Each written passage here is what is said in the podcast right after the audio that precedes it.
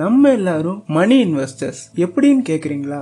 நம்ம பசங்க லைஃப்ல ஒரு நல்ல வேல்யூபிள் எஜுகேஷன் தரணும்னு மணி இன்வெஸ்ட் பண்றோம். பட் பிரச்சனை எங்க தொடங்குதுன்னா அவங்களுக்கு என்ன பிடிச்சிருக்குன்னு தெரியாம நம்ம அவங்கள ஒரு பாதையில போக சொல்லும் போதுதான் நம்ம இந்தியன் மைண்ட் செட் எப்படி இருக்கும் அப்படின்னா இந்த யூடியூப் ட்ரெண்டிங் பேஜ் இருக்குல்ல அதே மாதிரி தான் இந்த சொசைட்டி எது நல்லதுன்னு ஃபீல் பண்றாங்களோ அந்த விஷயத்தை தான் நம்மளும் நம்மளோட பசங்களுக்கு கொடுக்கணும்னு நினைப்போம். சரி இப்போ நான் சொன்னதெல்லாம் புரியலன்னா இப்போ உங்களுக்கு புரிஞ்சிடும் இந்த ஸ்கூல் படிக்கிற பசங்களுக்குலாம் நம்ம டியூஷன் சொல்லி ஒரு விஷயத்த பண்ணுவோம். அந்த டியூஷன் ஃபீஸ் மட்டும் ஆவரேஜா இந்தியாவில் எவ்வளோ செலவு பண்றாங்கன்னா இருபத்தஞ்சாயிரம் கோடி. இது வந்து நீங்க கொடுக்குற ஒரு நல்ல இன்வெஸ்ட்மெண்ட் எப்படின்னு கேக்குறீங்களா? உங்க பசங்களுக்கு நீங்க வந்து ஒரு நல்ல ஃபோபியா வளர்த்து விடுறீங்களா அதே வந்து அவங்களுக்கு வாழ்க்கையில ஒரு பெரிய இன்வெஸ்ட்மெண்ட்டாக இருக்கும். அதை காலகாலமாக அவங்களும் எடுத்துட்டு போவாங்க. ஸோ மணியை மட்டும் இன்வெஸ்ட் பண்றதை விட்டுட்டு டைம் அண்ட் லவ்வும் இன்வெஸ்ட் பண்ணுங்க. நீங்க கண்டிப்பா இது ரெண்டையும் ரிட்டர்ன் எடுப்பீங்க. அண்ட் உங்கள் பசங்க லைஃப்பும் நல்லா இருக்க நிறைய வாய்ப்புகள் இருக்குது